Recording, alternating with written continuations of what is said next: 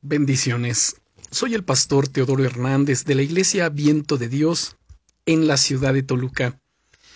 El devocional del día es Escoge seguir a Jesús en cada decisión.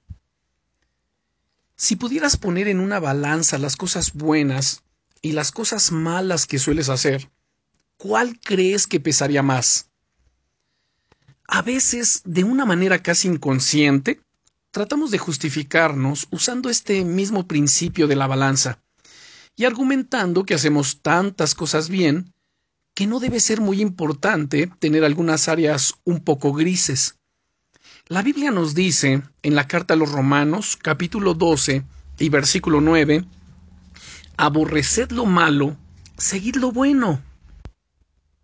Fíjate en la palabra que usa, aborrecer tenemos el mandamiento de rechazar, de apartar de nosotros todo lo que es malo. ¿Sabes por qué? Porque lo que es malo proviene y tiene la naturaleza del maligno, del enemigo, de Satanás.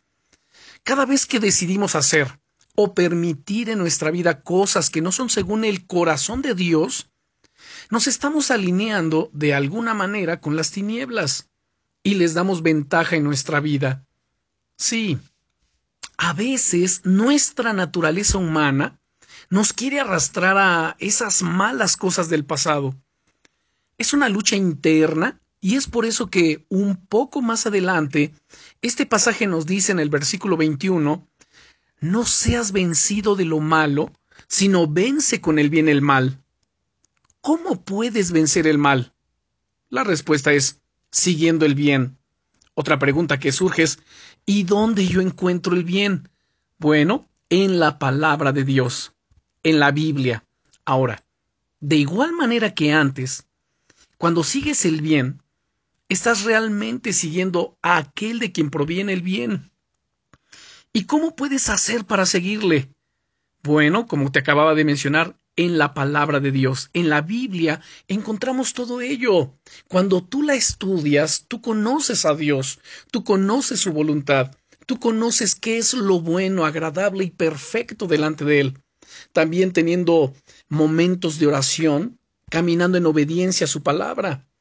Es en ese paso a paso, en las decisiones del día a día, en las que tu relación con Dios se convierte en el motor que te permite escoger sabiamente, hasta tener una victoria constante sobre las tinieblas. Te invito a que escojas hoy seguir a Jesús en cada decisión, en cada paso que des. Eso te ayudará a apartarte de las tinieblas y a proseguir con fuerza hacia la meta. Oremos. Señor, quiero agradecerte en este momento, porque tú estás conmigo y sé que las decisiones que yo tome día a día son muy importantes. Y quiero en ello escoger seguir a Jesús en cada una de mis decisiones. Que lo que yo haga, que las decisiones que yo tome, sean agradables delante de tus ojos.